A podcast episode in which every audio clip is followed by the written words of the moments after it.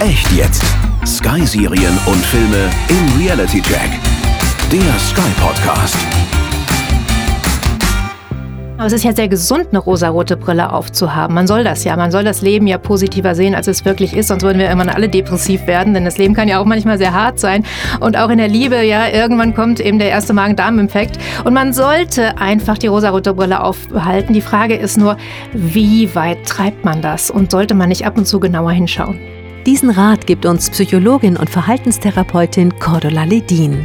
Und damit herzlich willkommen zu einer neuen Folge von Echt jetzt, Sky-Serien und Filme im Reality Check.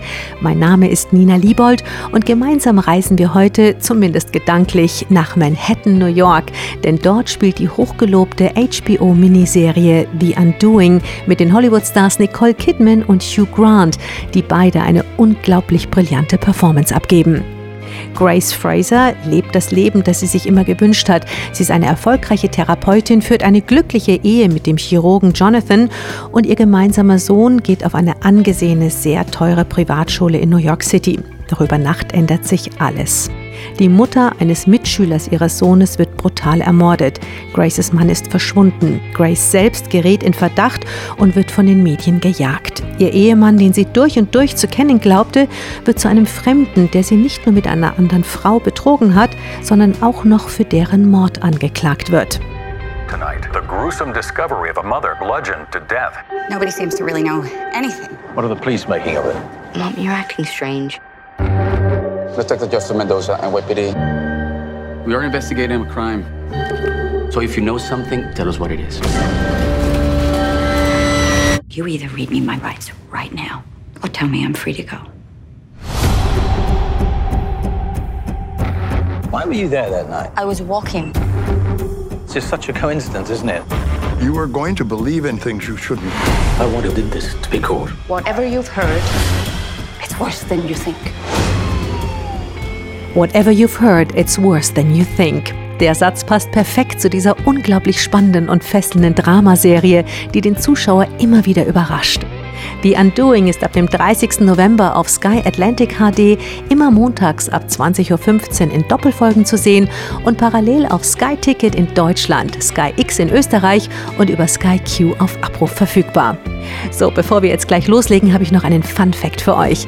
Der ein oder andere hat sich bestimmt beim Intro-Song zur Serie gedacht, warte mal, die Stimme kenne ich doch. Wir hören noch mal kurz rein.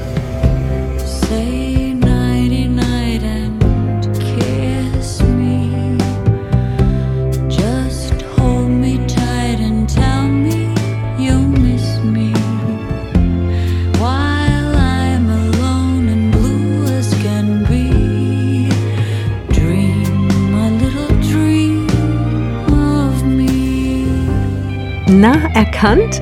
Nicole Kidman hat ja damals in ihrem Something Stupid Duett mit Robbie Williams schon bewiesen, dass sie singen kann. Wieso dann nicht auch gleich den Intro-Song zur eigenen Serie übernehmen? So, und da sich diese brillante Show um das Leben einer starken, unabhängigen und erfolgreichen Psychologin dreht, haben wir genau so eine Frau heute zu uns eingeladen. Cordula Ledin ist Diplompsychologin, Psycho- und Verhaltenstherapeutin und vielleicht kennt ihr sie sogar aus dem Fernsehen, denn da ist Cordula nämlich öfter als Expertin zu sehen, unter anderem bei Stern TV, dem ARD Mittagsmagazin oder bei TAF. Hallo Cordula. Hallo Nina. Als ich Nicole Kidman zum ersten Mal als Grace Fraser gesehen habe, war ich so fasziniert. Also diese langen Locken, der rote Mantel, der selbstbewusste Blick, sie strahlt so viel Eleganz und Schönheit aus. Es ist doch unfassbar, dass eine starke Frau wie sie so ordinär betrogen wird.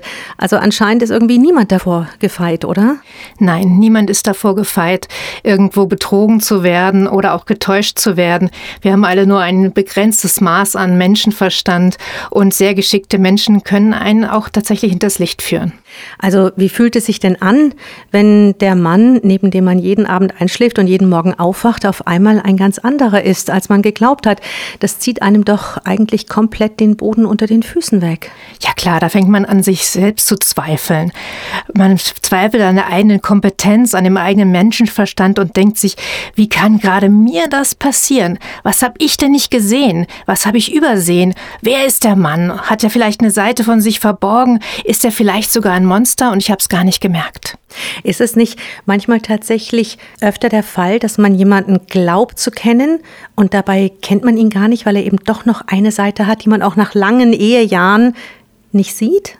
Ja, wir sagen ja in der Psychologie Ich-Anteile dazu. Das heißt also, jeder von uns hat ganz viele unterschiedliche Anteile und vielleicht lebt man in einer Beziehung eben nur fünf von sieben Anteilen. Die anderen zwei versteckt man, weil sie vielleicht auch unangenehm sind oder man lebt sie eben ganz woanders aus. Mhm.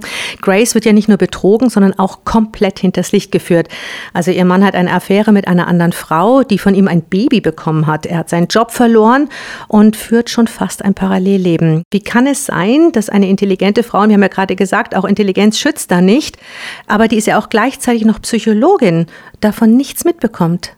Tja, weißt du, Nina, das wird mir auch immer wieder gesagt. Du bist ja Psychologin, du verstehst das ja alles in deinem Leben. Ja. Aber ich kenne das aus eigener Erfahrung. Im eigenen Leben hat man oftmals selbst das größte Brett vom Kopf, weil man eben nicht objektiv ist, weil man gefühlshaft ist, weil man ja seine Lieben auch tatsächlich liebt und deswegen die vielleicht auch in einem etwas rosaroteren Licht sieht, als man es tun würde, wenn man als Psychologin da ganz objektiv drauf schaut. Ja, unsere Großmütter haben doch immer gesagt, Liebe macht blind. Damit haben sie ja doch ein bisschen recht gehabt, oder?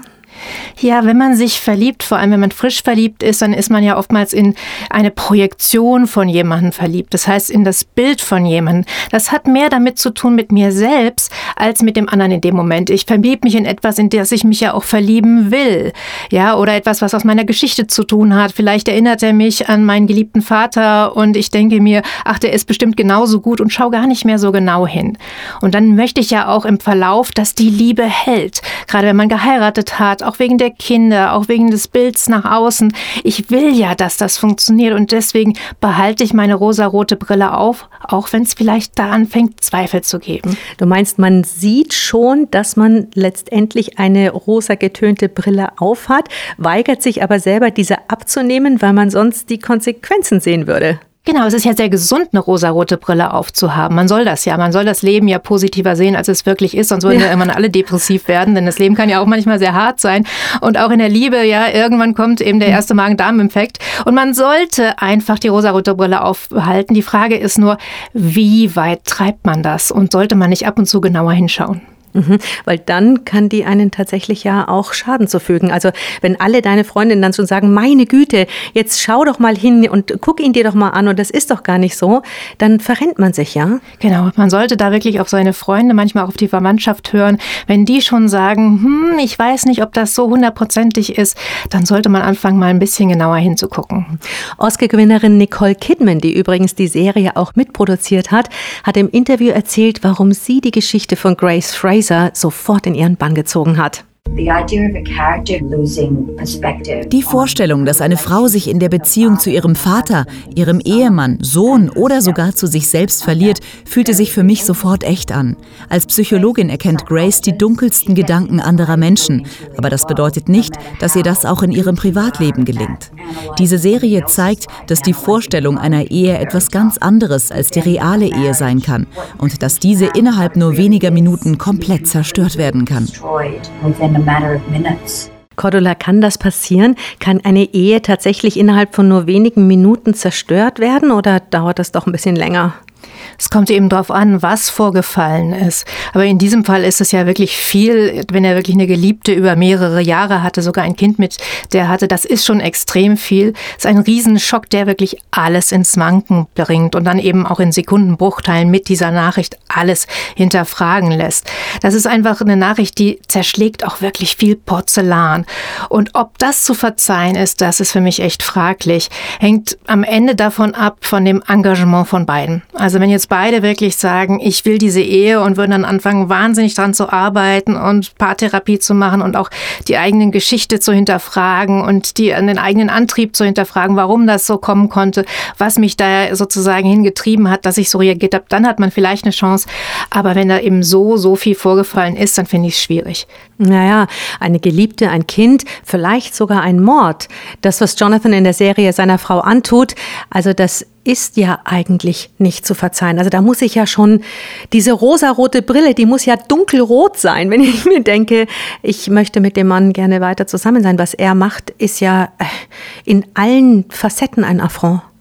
Ja, also ich denke, Geliebte haben viele und das wird ja ganz häufig auch verziehen. Das kenne ich aus meiner Praxis. Sogar ein Kind ähm, kann verziehen werden. Also da kann man sicherlich irgendwo dran arbeiten, wenn man engagiert ist. Aber Mord ist noch mal ein ganz anderes Thema. Da geht es ja um die Grundwerte, ja, die zehn Gebote sozusagen. Ähm, das, das heftigste Gebot, was man brechen kann. Und da muss man sich schon fragen, was ist denn das für ein Charakter, der einen Mord begehen kann? Und wenn er auch jemand anderen töten kann, ja, was passiert denn dann mit mir im nächsten Streit? Ja, oder wenn dem wirklich langweilig ist und der meiner überdrüssig ist. Das heißt, da ist ja die Frage dahinter, kann ich jemals wieder entspannen? Kann ich jemals wieder ruhig schlafen neben diesem Menschen? Das ist nochmal ein ganz anderes Thema. Mhm. Wobei wir ja noch nicht wissen, wer diesen Mord verübt hat, aber da hast du recht, vor allen Dingen das ruhig schlafen. Da denkt man sich wahrscheinlich immer, uha, wenn ich nicht aufpasse. Naja. Also trotzdem, die interessante Frage in dieser Situation finde ich eher, wieso verzeihen manche Menschen schneller und leichter als andere und was braucht man denn eigentlich dazu, um wirklich zu verzeihen? Also nicht nur, komm, wir machen jetzt weiter, sondern wirklich, ich verzeih dir, was du gemacht hast. Ja, dazu braucht man eine innere Größe, eine Art von Souveränität, eine Grundselbstsicherheit, dass ich einfach weiß, mir, ich ruhe so in mir, mir kann gar nicht so viel passieren, niemand kann mich so verletzen, dass ich in meinem Ich wirklich zerrüttet bin. Und auch das Wissen hilft, dass man ja selber auch nicht unfehlbar ist, ja, dass man auch schon einige Fehler im Leben gemacht hat und um Verzeihung bitten musste oder dass einem verziehen wurde. Das heißt also, mit dem Alter und zunehmender Weisheit wird es vielleicht leichter zu verzeihen. Und was auch noch wichtig ist, dass man vielleicht eine gewisse Lockerheit mitbringt. Also Leute, die sehr zwanghaft sind. Das heißt, das Leben muss ganz, ganz genau so sein, wie sie sich das vorstellen. Und da darf nicht nach links und nach rechts abgewichen werden. Denen fällt es viel schwerer zu verzeihen als solche, die so auch mal sagen können, komm, wir lassen auch mal fünf gerade sein. Ich kann auch vergeben und auch vergessen. Ich finde das interessant, eine innere Größe. Das ist ja sowieso eine ganz tolle Sache, wenn jemand innere Größe hat. Aber wie bekommt man denn eine innere Größe, um dann so toll zu sein, etwas zu verzeihen, was einem so wehgetan hat? Gibt es da irgendeinen Tipp? Es ist das Selbstwertgefühl mhm. am Ende des Tages. Also das, dass ich wirklich das Gefühl habe, ich bin ein so wertvoller Mensch, dass ich liebenswert und liebenswürdig bin, weil selbst wenn es in diesem Moment mir jemand mal nicht gezeigt hat, das rüttelt nicht an meinen Grundfesten. Mhm. Was bedeutet es denn für einen Menschen, und jetzt kommen wir von diesem Verzeihen zu Unrecht, also wenn man das zu Unrecht beschuldigt worden ist, egal ob ich jetzt von Untreue spreche oder von eben einem Mord spreche, wie kommt man am besten mit Unrecht zurecht? Naja, wenn einem so ein Unrecht passiert, sagen wir jetzt auch äh, tatsächlich diese, äh, diese Beschuldigung eines Mordes, dann entsteht natürlich ein Zweifel, ein Zweifel am System, am Staat, auch an, ein Zweifel an der Gerechtigkeit des Lebens. Und das kann dazu führen, dass man auf der einen Seite verzweifelt oder dagegen wahnsinnig ankämpft oder auch aufgibt, bis hinein in die Depression rutscht, Suizidgedanken entwickelt. Das, diese ganze Bandbreite kann passieren. Und auch da hilft wieder eine innere Stabilität, ja, dass man einfach das Gefühl hat, das Leben ist grundsätzlich gut und ich vertraue mal darauf, am Ende wird es gut ausgehen. Das ist ein guter Tipp. Golden Globe-Gewinner Hugh Grant, den vor allem wir Frauen für seine Filme wie Notting Hill, tatsächlich Liebe und Bridget Jones lieben, spielt in The Undoing einen Mann, der tatsächlich voller Geheimnisse steckt. Wir lernen Jonathan Fraser als außergewöhnlich guten Arzt kennen, der Kinder vom Krebs heilt. Die Frasers sind eine glückliche, angesehene Familie. Doch ab einem gewissen Punkt fängt man an, sich zu fragen, ist das nicht alles zu schön, um wahr zu sein? Es geht um düstere, böse Geheimnisse und um die Frage, können wir den Menschen, die uns am nächsten stehen, tatsächlich vertrauen?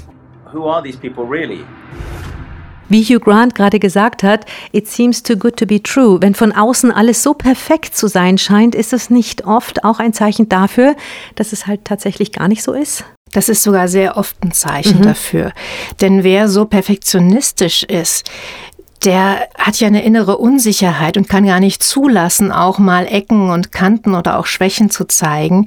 Das heißt, er muss immer dieses perfekte Bild nach außen wahren. Und was ist denn dann mit der inneren Unzufriedenheit oder mit den Konflikten, die eigentlich da sind? Ja, die gären im Stillen weiter und die gären und gären, bis es dann irgendwann zu einem Ausbruch kommt, nämlich wenn das Pass überläuft. Und das kann dann eben bis hin zu Mord alles bedeuten. Aber lustig ist es doch schon, da ist diese tolle Familie, diese wirklich schöne, erfolgreiche, großartige Frau. Er eine Säule der Gesellschaft, der Kinder von Krebs heilt, ein, ein gesunder Sohn, ein tolles Haus. Ich meine, was will man denn eigentlich noch mehr? Ist da nicht irgendwo, gibt es denn da nicht diese Unersättlichkeit in unserer Gesellschaft? Muss man nicht einfach sagen, irgendwann ist doch genug, du hast doch alles? Naja, ich glaube, der Jonathan ist gerade so erfolgreich, weil er eben unersättlich ist, weil er eben so abhängig davon ist, die Anerkennung, das Lob von anderen zu bekommen, den Erfolg zu haben, immer noch weiter nach oben zu steigen, immer noch mehr auch zu repräsentieren. Der hat so etwas von einer narzisstischen Persönlichkeit. Das heißt, er braucht dieses höher, schneller, weiter, immer noch mehr. Und oftmals steht eben dahinter ein ganz kleines Ich. Jemand, der gar nicht so viel Selbstwert eigentlich hat und deswegen abhängig ist auch von diesem Lob und diesem Erfolg. Und das kann wie so eine Sucht sein, dass er eben niemals aufhören kann und deswegen sich dann auch eine Geliebte sucht, die dann in dem Moment ihm sagt, oh, du bist so fantastisch und ihn anhimmelt, genau wie seine Patienten eben auch. Mhm. Meinst du denn, dass erfolgreiche und angesehene Männer schneller dazu neigen, den Boden unter den Füßen zu verlieren und sich auch mal nebenbei schön was zu gönnen? Ja, ich denke nicht alle erfolgreichen Männer sicherlich oder Menschen, aber oftmals steht ja hinter diesem Erfolg auch dieser ganz große Ehrgeiz und damit eben dieser Narzissmus, dass man eben sozusagen nicht aufhören kann, dass man immer weitermacht. Und die natürlich neigen eher dazu, dann ähm, zu sagen, na ja, ich bin jetzt ja so großartig, ich will mir das zeigen und dann gönne ich mir noch dies und dann brauche ich eben aber auch die Bestätigung von dort. Mhm. In der Serie heilt Jonathan als Onkologe krebskranke Kinder. Grace erwähnt in diesem Zusammenhang den Begriff Hero Worship, was auch bedeuten kann, dass sich Menschen, also so habe ich das verstanden, in ihre Retter verlieben. Passiert das häufig? Ja, das passiert häufiger. Denn Menschen, die gerettet wurden, die möchten natürlich ihre Dankbarkeit zeigen. Die möchten am liebsten für den Retter da sein, ihm möglichst nah sein, ihm die Dankbarkeit zeigen, etwas für ihn tun. Die erhöhen ihn, die vergöttern ihn. Und das kann man eben auch leicht mit Liebe verwechseln, dass man das Gefühl hat, weil der so fantastisch ist, liebe ich ihn. Dabei ist es eigentlich ein Vergöttern. Mhm. Also ob jetzt ein Anwalt dir aus einer fürchterlichen Situation hilft oder ein Arzt dein Kind heilt. Also also die Dankbarkeit, die dann entgegengebracht wird, kann dann auch eben ausgenutzt werden von genau. diesen Männern. Gerade wenn eben auch so eine abhängige Situation mhm. da ist, dass man sozusagen um das Leben des Kindes bangt, selber total hilflos ist und dann kommt jemand und kann die Hilfe zur Verfügung stellen, ist ja klar, dass ich den dann wie überhöhe. Mhm. Als Jonathan mit seiner Anwältin spricht, kommt heraus, dass er neben Elena noch eine weitere Geliebte hatte. Ist es nicht meistens so, dass es nie nur bei einem Seitensprung bleibt? Ich sage da immer dazu, wenn man eine Tür öffnet, ist es schwierig, sie wieder zu schließen. Mhm. Das heißt also, wenn man einmal diese Grenze überschritten hat und sich eine Geliebte genommen hat, dann ist es viel leichter, danach zu sagen, und dann noch die nächste und noch die nächste, weil ja sozusagen diese Anfangshemmung gar nicht mehr da ist. Und auch das Gefühl ist, ich komme ja damit durch. Das hat ja gar keiner gemerkt. Das mache ich gleich nochmal. Und unterstützt wird das natürlich durch diese Sucht nach Anerkennung, wir sprachen ja schon mhm. drüber, durch diese attraktiven Frauen, die ihn mögen, bis hin bewundern und so weiter, die Sexualität mit ihm natürlich auf eine neue und aufregende Art und Weise erleben. Und wenn man dafür anfällig ist, ja, dann braucht man auch immer wieder den neuen Kick. Mhm. Vor allen Dingen, wenn man eben nicht entdeckt wird und sich, wie du gesagt hast, denkt, so, jetzt kann ich das genauso weitermachen, das hat keiner gemerkt. Und auch wenn der Mann entdeckt wird und die Frau dann nicht ganz klare Grenzen setzt, ist wahrscheinlich die Hemmung auch wieder niedriger, das nicht nochmal irgendwie zu probieren oder zu machen. Ja klar, weil dann die Frau damit mhm. natürlich auch signalisiert, du kannst es mit mir machen. Ja, und dann ist die Hemmschwelle wirklich niedrig. Mhm. Also eine Garantie gibt es ja aber doch nie. Ja, also wenn man eine Garantie will, muss man eine Waschmaschine kaufen. Dann kriegt man drei Jahre, richtig? Ja, ja, das stimmt. Aber die Frage ist ja auch, Nina, gibt es eine Garantie für meine eigene Liebe? Mhm. Ja, ich will mich im Leben auch weiterentwickeln entwickeln. Ich komme ja auch in Verführungssituationen oder in eine Langeweile oder vielleicht gibt es Überforderungssituationen oder ich entwickle eine Krankheit und damit eine ganz andere Sicht aufs Leben. Ich kann ja auch für mich nicht garantieren, dass ich immer dieser einen Liebe, so wie sie vielleicht vor zehn Jahren mal war, treu bleiben werde. Es geht eben eher darum, dann ehrlich damit zu sein und frühzeitig zu sagen, du, ich merke gerade, es passiert was in mir, ich verändere mich, wir sollten darüber sprechen. Mhm. Das heißt also letztendlich nicht nur den anderen anschauen, sondern auch sich selber und gucken, wie weit kann ich garantieren.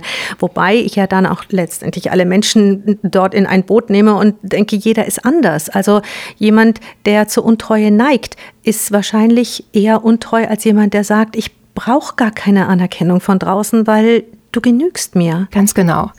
Ja, mhm. und natürlich hängt das auch mit dem ursprünglichen Wertesystem zusammen. Ja, je konservativer, je traditioneller man selber ist, je mehr Wert man auch auf diese ähm, eheliche Treue legt, umso mehr wird man dann natürlich auch in der Verführungssituation sagen, Entschuldigung, aber das widerspricht total meiner Moral. Das lasse ich, obwohl es jetzt bestimmt nett wäre. Ja, aber wenn man das natürlich nicht so sehr hat, vielleicht auch diesen Kick braucht, ja, jemanden verführen zu können, ja, dann ähm, ist es natürlich umso leichter, dann auch diesen Weg zu gehen. Also man kann immer nur für sich selber dann sprechen, wie man selber fühlt und ansonsten muss man sich eine Waschmaschine kaufen. Ja, oder okay. eben sich jemanden suchen, der tatsächlich traditionelle Werte hat und der eben auch dieses, diesen Wert der Treue ganz weit oben ansetzt. Mhm. Man kann auch mal durchwechseln, aber äh, die Frage ist, ob das auf Dauer glücklich macht. Grace superreicher Vater, der ganz großartig von Donald Sutherland gespielt wird, mag Jonathan nicht mal und denkt sogar, dass er der Mörder ist. Trotzdem zahlt er seine Kaution, die unglaubliche zwei Millionen Dollar beträgt und das nur seiner Tochter zuliebe. Also da ist ja wieder eine großartige Familiensituation und sich denkt, boah, der Vater, was er nicht alles für seine Tochter tut. Wie wichtig ist denn auch eine Familie in einer Beziehung? Ich sehe da zwei Möglichkeiten, warum der Vater so handelt. Das eine wäre natürlich das, was du sagst, dass das Wohl des eigenen Kindes wirklich über allem zählt und ähm, für den Vater wichtig ist, dass seine Tochter glücklich ist und er da sein eigenes Urteilsvermögen zurückstellt und sagt, das mache ich für dich, damit du eben die Chance hast, auch dein eigenes Leben zu führen und auch vielleicht selber hinzuschauen. Aber ich sehe auch eine andere Möglichkeit, nämlich mhm. dass der Vater, der ist ja auch ein sehr erfolgreicher Typ, ähm, dass der vielleicht auch seinen eigenen Ruf schützen will und deswegen die Kaution zahlt, weil er nach außen repräsentieren will, ich glaube an meinen Schwiegersohn. Okay, habe ich noch gar nicht gesehen, aber da kannst du natürlich völlig recht haben. Da ist dann ein erfolgreicher Mann, der den anderen mit zwei Millionen Dollar aus dem Gefängnis holt für genau. sein eigenes. Mhm, Könnte mhm. sein. Dass Nicole Kidman eine großartige Schauspielerin ist, hat sie schon in vielen Filmen bewiesen. Es gibt aber tatsächlich ein Genre, das sie am liebsten spielt. Ich drehe schon mein ganzes Leben lang Thriller. Es ist jedes Mal wieder eine Herausforderung, aber ich liebe sie. Diese komplexe und faszinierende Geschichte, bei der eine Frau im Mittelpunkt steht, ist etwas ganz Besonderes. Die Einstellungen sind immer sehr nah, deshalb müssen die Emotionen echt sein. Es dreht sich alles um Grace psychologische Reise. Because it's all about Grace's psychological journey. Cordula, die Stylistin von Undoing, hat meiner Meinung nach echt einen Preis verdient. Also wirklich jedes Kleid, was Nicole Kidman trägt, von sogar ihr Negligé ist wunderschön. Ihre Haare haben äh, fast ein Eigenleben. Alles scheint so perfekt an ihr. Heißt es denn letztendlich doch, dass Kleider Leute machen? Ich glaube, dass die Stylistin das extra so gemacht hat, um den Perfektionismus dieser Figur zu betonen. Denn ähm, eine Frisur ist ja wie ein Helm und ein Kleidung ist wie eine Rüstung. Ja, und wenn ich so nach außen perfekt aussehe, dann fällt es mir auch viel leichter, nach innen sozusagen mich perfekt zu fühlen. Ähm, und deswegen glaube ich, es soll eine Figur sein, die nie in Jogginghose das Haus verlassen würde.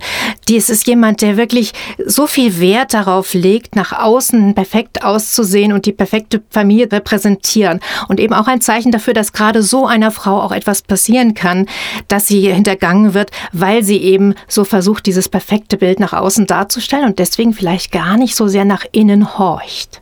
Cordula, wie wichtig ist es denn, dass wir uns in unserem Leben auf eine psychologische Reise begeben, damit wir uns weiterentwickeln? Braucht man dazu tatsächlich manchmal eine Krise? Tja, weißt du, also ich bewundere ja Menschen manchmal, deren Leben so einfach ist, die so in ihrem Dorf aufwachsen und dort bleiben und dann bauen sie das Haus bei den Eltern im Garten und heiraten die Nachbarin und das läuft so dahin. Das finde ich manchmal richtig schön anzuschauen und auch bewundernswert. Aber andererseits wollte ich nicht tauschen. Denn ich sehe es mhm. tatsächlich mhm. so, dass eine emotionale Tiefe erst durch Glück und Leid entsteht. Ja, wer nie im, im wahren Leben einen Menschen oder etwas mal verloren hat, kann nie das Leid nachvollziehen bei anderen. Der kann es vielleicht irgendwie sehen oder theoretisch nachvollziehen, aber er kann es nie nachempfinden. Und deswegen ist es wichtig, um reifer zu werden und auch weiser zu werden, auch mal Krisen zu durchstehen. Grace bekommt ja während eines Spaziergangs im Park sogar eine Panikattacke und fällt in Ohnmacht. Wenn man psychisch nicht gesund ist, gibt irgendwann ja auch der Körper auf. Das ist ja so eine, also eine psychosomatische Situation, ja? Ganz genau. Also wenn man mhm. einen akuten Stress hat, dann wird ja Adrenalin ausgestoßen, dieses Flucht- oder Kampfmodus ist das dann. Und wenn man das über mehrere Tage oder auch Wochen hat, wenn das so eine dauerhafte Situation ist, so eine Stresssituation, dann gibt es irgendwann körperliche Probleme. Das kann sein, dass der eine ein Magengeschwür entwickelt, das kann dann sein, dass der andere Rückenprobleme entwickelt oder Kopfschmerzen. Und das kann eben auch in eine Panik führen. Und das heißt, in der Panik fangen wir an zu hyperventilieren. Ja, man atmet viel zu schnell ein und aus, dieses wenn man das Gefühl hat, ich kriege nicht genug Sauerstoff. In Wirklichkeit nimmt man dann viel zu viel Sauerstoff zu sich und dann wird man ohnmächtig. Und das ist da der Grace passiert. Mhm. Also wirklich aufpassen, wenn es einem nicht gut geht, dass man seinen Körper da versucht, nicht in Mitleidenschaft zu ziehen. Also tatsächlich Atemübungen machen oder Meditation oder versuchen runterzukommen, damit man gesund bleibt, ja? Ja, all das sind gute Hilfen und auch Sport zu machen. Mhm. In Graces Welt ist ja so viel Reichtum, Erfolg und Schönheit. Und wenn man genauer hinsieht, wie wir schon gesagt haben, gleichzeitig ja auch viel Hässlichkeit. Ziehen Extreme eigentlich dann auch Extreme an? Ja, so perfekt wie das dort alles ist, reich, schön, erfolgreich, da ist natürlich auch die Fallhöhe extrem. Das heißt, sie sind so bemüht, alles wunderschön zu machen, alles perfekt zu machen und darzustellen, bis das Fass eben überlauft und dann wird es mal richtig hässlich. Dann kippt es einfach ins andere Extrem. Würdest du uns denn raten, unseren Ehepartner oder Lebenspartner heute Abend mal ganz genau anzuschauen, um zu sehen, dass es tatsächlich der Mensch ist, von dem wir glauben, dass er es ist? Und sollten wir uns vielleicht auch selber ganz genau mal anschauen? Auf jeden Fall. Ab und zu ist das echt nützlich, dass man wie so innerlich drei Meter Abstand nimmt. Ich sage dazu, auf die Metaebene gehen, also wirklich drei Meter entfernt ähm, in der Vorstellung mal hinschauen. Wo stehen wir denn in unserer Partnerschaft, in unserer Familie? Wie geht es dir wirklich, das auch mal zu fragen, ja, auch sich selbst zu fragen, wie geht es mir denn wirklich? Auch zu fragen, hast du vielleicht ein Problem, das du schon runterschluckst eine ganze Zeit lang? Und auch sich selbst zu fragen, bin ich denn noch zufrieden? Ist das wirklich ein wahrhaftiges Gefühl von Glück, das ich noch empfinde oder Zufriedenheit? Oder mache ich mir gerade was vor? Das heißt also, mit sich selbst und auch mit dem anderen ab und zu mal wirklich in so eine Situation zu gehen, wo man es anschaut. Das ist wichtig. Mhm. Wenn wir jetzt so einen Reality-Check machen und diese Serie, die Undoing, angucken, wie würdest du denn sagen, schneidet der im Reality-Check ab? Ist das tatsächlich eine Situation, die passieren kann? Es ist natürlich sehr ins Extrem getrieben, sehr so auf einen Punkt äh, gebracht. Aber ich glaube, letztendlich kann im Leben alles passieren. ja, Cordula, vielen Dank, dass du mit uns heute den Reality-Check gemacht hast und uns die Möglichkeit gegeben hast, die Undoing tatsächlich etwas besser zu verstehen. Die Serie bewegt sich ja wirklich auf einer sehr interessanten und auch faszinierenden psychologischen Ebene. Danke, Cordula. Danke, Nina. Cordula Ledin, Diplompsychologin und Verhaltenstherapeutin. Die sechsteilige Miniserie The Undoing ist übrigens ab dem 30. November auf Sky Atlantic HD immer montags ab 20.15 Uhr in Doppelfolgen zu sehen und parallel auf Sky Ticket in Deutschland, Sky X in Österreich und über Sky Q auf Abruf verfügbar. Es lohnt sich. Fans von Serien, in deren Mittelpunkt interessante Frauencharaktere stehen, möchten wir auch die Serie Big Little Lies ans Herz legen. Diese stammt ebenfalls von Serienmacher David E. Kelly, der unter anderem mit Ellie McBeal bewies, dass er ein Händchen für starke Frauenrollen hat. Auch in Big Little Lies spielt Nicole Kidman eine Hauptrolle, neben Reese Witherspoon, Laura Dern, Shailene Woodley und Zoe Kravitz. Die beiden Staffeln sind auf Sky Ticket in Deutschland, Sky X in Österreich und über Sky Q auf Abruf verfügbar. Danke, dass ihr zugehört habt. Ich hoffe, unser Reality-Check zu The Undoing war genauso spannend für euch wie für mich. Wenn ihr noch mehr über die vielen tollen Serien und Filme bei Sky erfahren wollt, schaut einfach im Web auf www.sky.de oder www.sky.at vorbei. Auf unseren nächsten Podcast freue ich mich übrigens ganz besonders. Wir haben einen wirklich tollen Überraschungsgast, der nicht nur sehr sympathisch ist, sondern auch einige witzige Geschichten auf Lager hat. Also verpasst auf keinen Fall unseren weihnachtlichen Serien- und Filmtalk mit einem prominenten Überraschungsgast. Bis dahin, passt gut auf euch auf, eure Nina Liebold. Der Sky Podcast Echt jetzt. Sky Serien und Filme im Reality Check.